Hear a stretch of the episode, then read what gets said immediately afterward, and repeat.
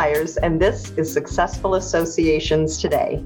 My guest is Garth Jordan, C E O of the American Animal Hospital Association, and we are here to talk about simplification. One of the reasons I wanted to talk with you was because you have replaced your traditional mission and vision statement with a simplified version called a just cause. And I am interested in learning more about why you did that and what a just cause is. Sure. So, uh, so there's a few reasons why we did it. Uh, um, our mission vision, not unlike many others out there, were comprised of mission vision, comprised of close to seventy words. Uh, and so it was kind of a word salad. And our um, uh, alongside that, our values had probably another one hundred twenty words in them. Uh, no one could memorize it. There were staff who were challenged with aligning uh, their overall beliefs to our mission vision, let alone their own roles. And so the idea of simplifying our mission and vision uh, uh, was something that I actually started uh, thinking about even before I was in the C E O role. It was part of the interview process with our board. Um, as I read the mission and vision and tried to figure out what it meant and how you would uh, distill it into the work to be done, um, it was so broad. It was uh, uh, that really it could have meant that AHA would do anything in veterinary medicine uh, to, to improve the world. So, so getting down to this idea of A, simplifying so that it, it brings focus to the work. That was kind of one big purpose behind it. So one day I was listening to uh, the uh, a podcast about the Infinite Mindset, which is a great Simon Sinek podcast. Uh, if folks haven't read the book or, or listened to the podcast, But a, a significant chunk of that podcast was about this idea called a just cause. And um, uh, the, the characteristics of a just cause uh, are pretty straightforward. Um, you could probably Google the characteristics, but some of the top ones are that a just cause is service-oriented. It's got a primary benefit that's for others. It's not for your company. Um, it's, it's, it stands for something that's affirmative, uh, that's optimistic, that sees a better world out there.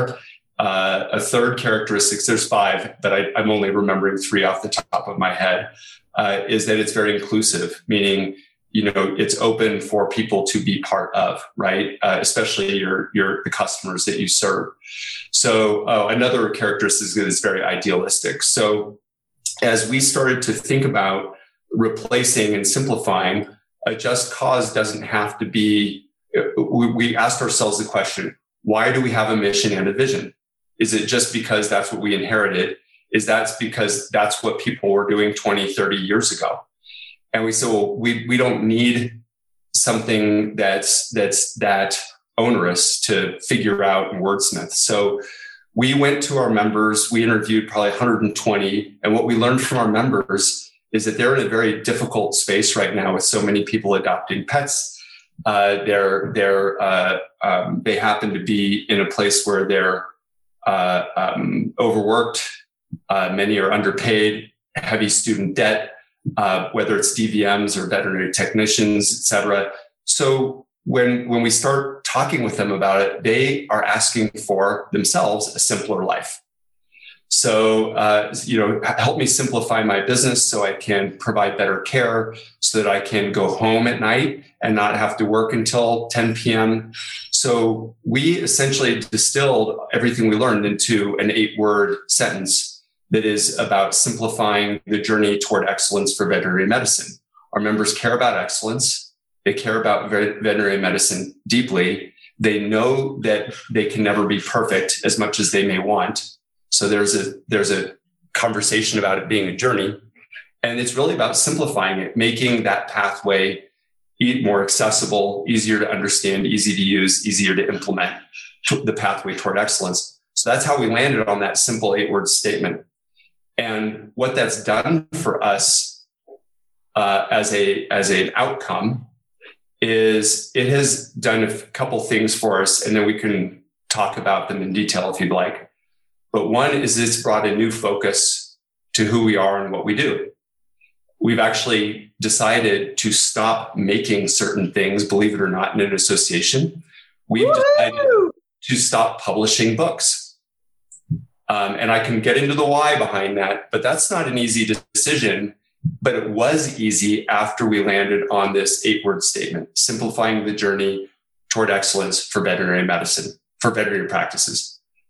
So A, we it, it helped us focus our work. It helped us define our next three years worth of work. We have a strategic plan today that is um, really comprised of around fifteen major projects. Now that it's seems not- a lot for, for somebody who is a, a strategic planning facilitator. Uh, fifteen to me is alarming. So it's connect dots for me between a I will. eight-word statement and a fifteen project. Yes, yes, I can I can do that. So in the first place, our old strategic plan had one hundred thirty-seven tactics in it. Oh my. Okay, so you are right. getting that. So A, we've reduced it tenfold, so that's a good thing, right? Uh, nine nine to tenfold, number one. Uh, but number two, there's three major buckets in our strategic plan, and there's about five projects per bucket. Uh, one project is uh, essentially an I T redesign, which is more internal and logistical, right? But I'll give you an example of, of like our of our content bucket and, and what's in that and what's different. So we've decided, as I mentioned before, we've decided to stop publishing books and refocus that team that was in our AHA Press team, publications team, to create, uh, oh, by the way, I should say that what we do as our core business is we accredit uh, animal hospitals, so veterinary practices and veterinary hospitals. That's our okay. core business. Okay. So, and that's simple. So when you think about everything the association does, when you said to me your core business is accrediting, that accrediting. really right. is a narrow focus. That's a narrow focus. The other half of our business became bloated with a whole bunch of different publications, a whole bunch of sponsorships and crazy stuff all over the place, which is fairly typical of an association to have. I've heard associations say we have fifty-five, one hundred, one hundred fifty products, right, that we sell. We were no different. So we, as we start to kind of cut these things off, because we're saying our job is to simplify for our members, how do we simplify? Well, we have to simplify ourselves. So for example, in our content area, instead of publishing a variety of different books and magazines and online stuff and all over the place, we've said that we are going to create core content around accreditation and our standards. So we have nine hundred standards that you have to meet in order to be accredited. fifty of them are mandatory, but we don't have ways to communicate, for example, of those fifty mandatory standards, what is the best way to implement it? How are different practices implementing them in ways that are working and allowing them to be to pass an evaluation? So we, we, we should help our members with the accreditation process, not just hand them a checklist to say, good luck, go meet this checklist. The, uh, um, uh, we also have a variety of clinical guidelines around things like diabetes, working dog guidelines, diet, uh, dietary guidelines, Uh, um, vaccination guidelines that we publish, but we don't teach to them.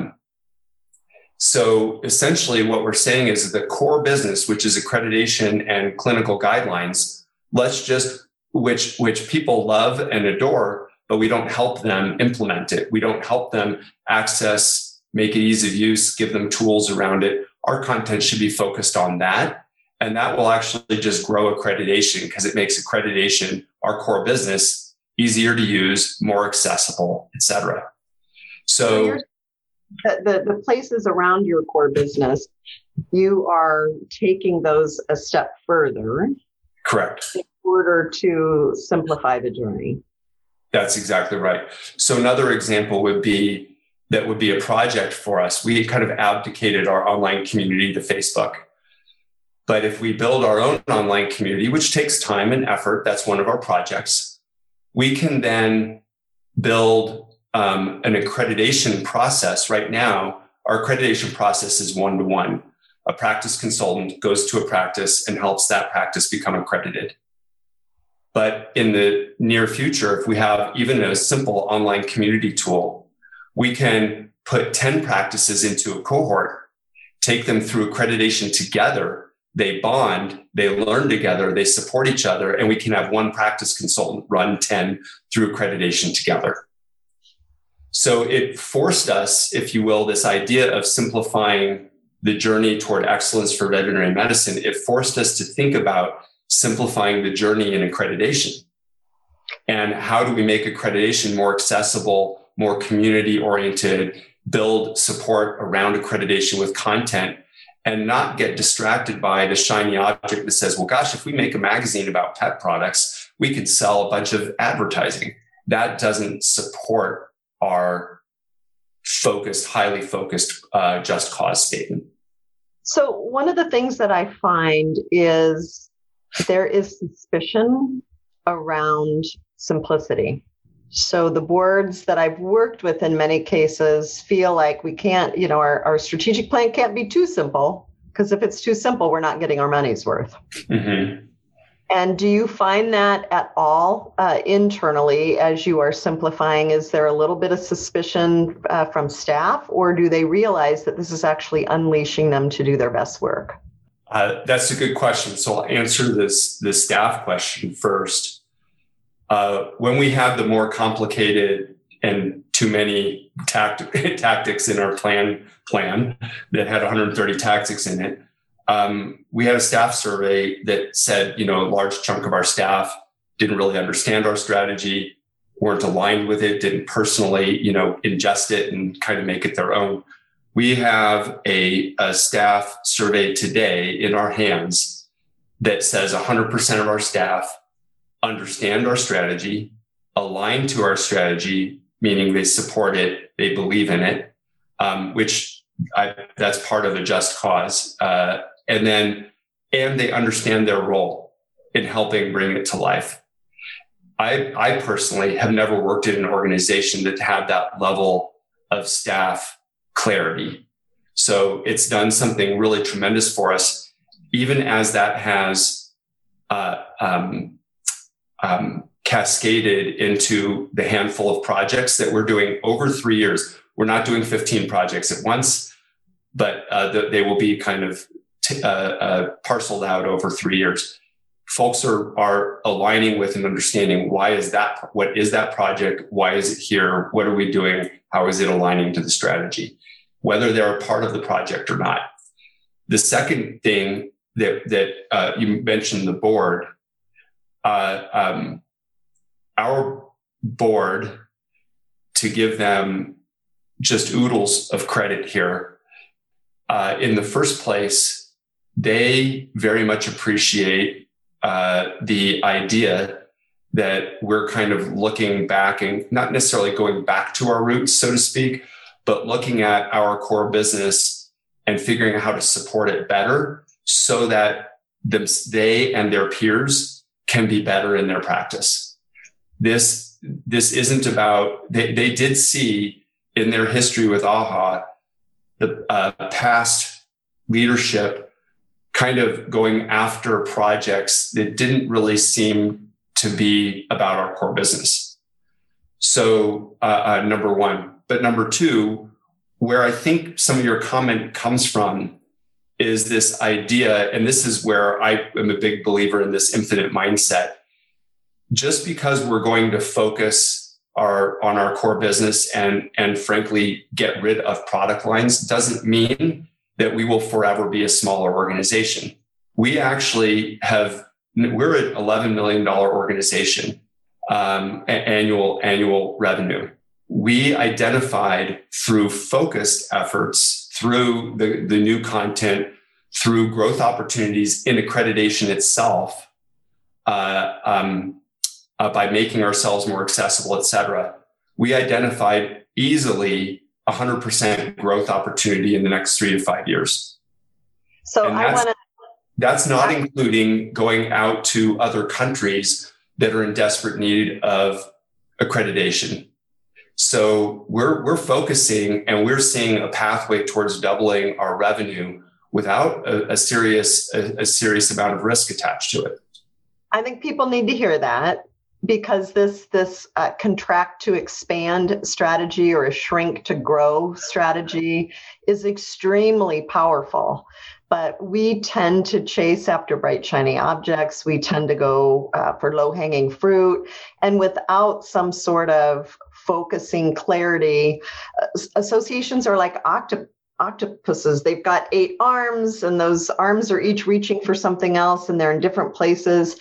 Uh, this, I, I'm just really fascinated by this, this focus. And, you know, you said that you've never worked for an organization where everybody has been so aligned. I've never worked with an association where anybody could even tell me the mission or the vision from memory. And I, I offer to pay them. We were, we were no different. I, it's funny, you and I are of, of like mind on that. I asked everybody in various meetings, I, I asked people, can you recite our mission vision? Not one person, no one on the board, no, not our most passionate volunteers, past presidents, not any of our staff. So, and now the answer is they can. And uh, the beauty is not only on the staff side, it's your board. Everybody yes. on the board. Is it can be aligned around that too. Eight words. I think yes. we can do it. We we can do it, and it and it can. The the the the misperception um, that eight words can't be powerful and can't roll forward into clear, detailed work and projects is is crazy to me. You know, uh, um, it's clarified. the the projects that we ought to work on, whether it's product development or whether it's internal projects. Uh, um, so a simple example is this. Um, this may sound like we're behind the times in technology, and admittedly we are, but a practice going through accreditation has to has to show us a lot of documentation. Okay. Well, once every three years, they go through the, the evaluation process, and they have to show us their documentation once every three years. Why didn't we have a document repository that they could just easily swap in and out updated documents so that we don't have to review one hundred fifty documents once every three years? It simplifies life for them. It simplifies life for us. And, and it, it makes the process more accessible. And not only when we do that, we're building an intellectual property database of documentation across thousands of practices that can ultimately be mined and shared. Absolutely. And that's one of the, uh, with uh, the anniversary edition of Race for Relevance, uh, which is this week, that is one of the things that we focused on and doubled down on. And that is the whole digital first, digital transformation of associations. And it yep. is exactly things like you were talking about. And it, it not only simplify, it, it's not, only about simplifying it internally, but it's uh, about making things more accessible and convenient and easy for the customers, our members, our non-members that we are uh, interfacing with on a on a regular basis. And that, I'm sure, is a three-year plan, because that, especially if you were a little little slow on the digital, you have to yeah. kind of walk before you can run. Yeah. I'll, I'll give you another example again, because I'm a massive proponent of simplifying to uh, to find growth opportunity. So we are an accrediting body. We accredit the organization. Our membership is an organizational membership. Um, we don't really do individual membership. We have it as something, and we have twelve hundred individual members, but it's not anything that we really pay much attention to.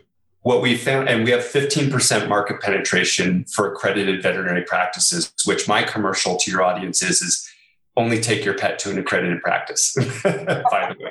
Look at that in my head. Right. Uh, uh, if you care about your pet, that is. So uh, um, when, when we look at the fact that we have eighty-five percent growth opportunity, number one, because eighty-five percent of the practices in the U S and Canada are not accredited. But there's this mindset, you know, among the, among those practices. It's a v- variety of mindsets, but one example might be, um, I don't need accreditation. It won't help me financially. It won't help me improve my practice. I've been doing this for fifteen years. I don't need the help, right?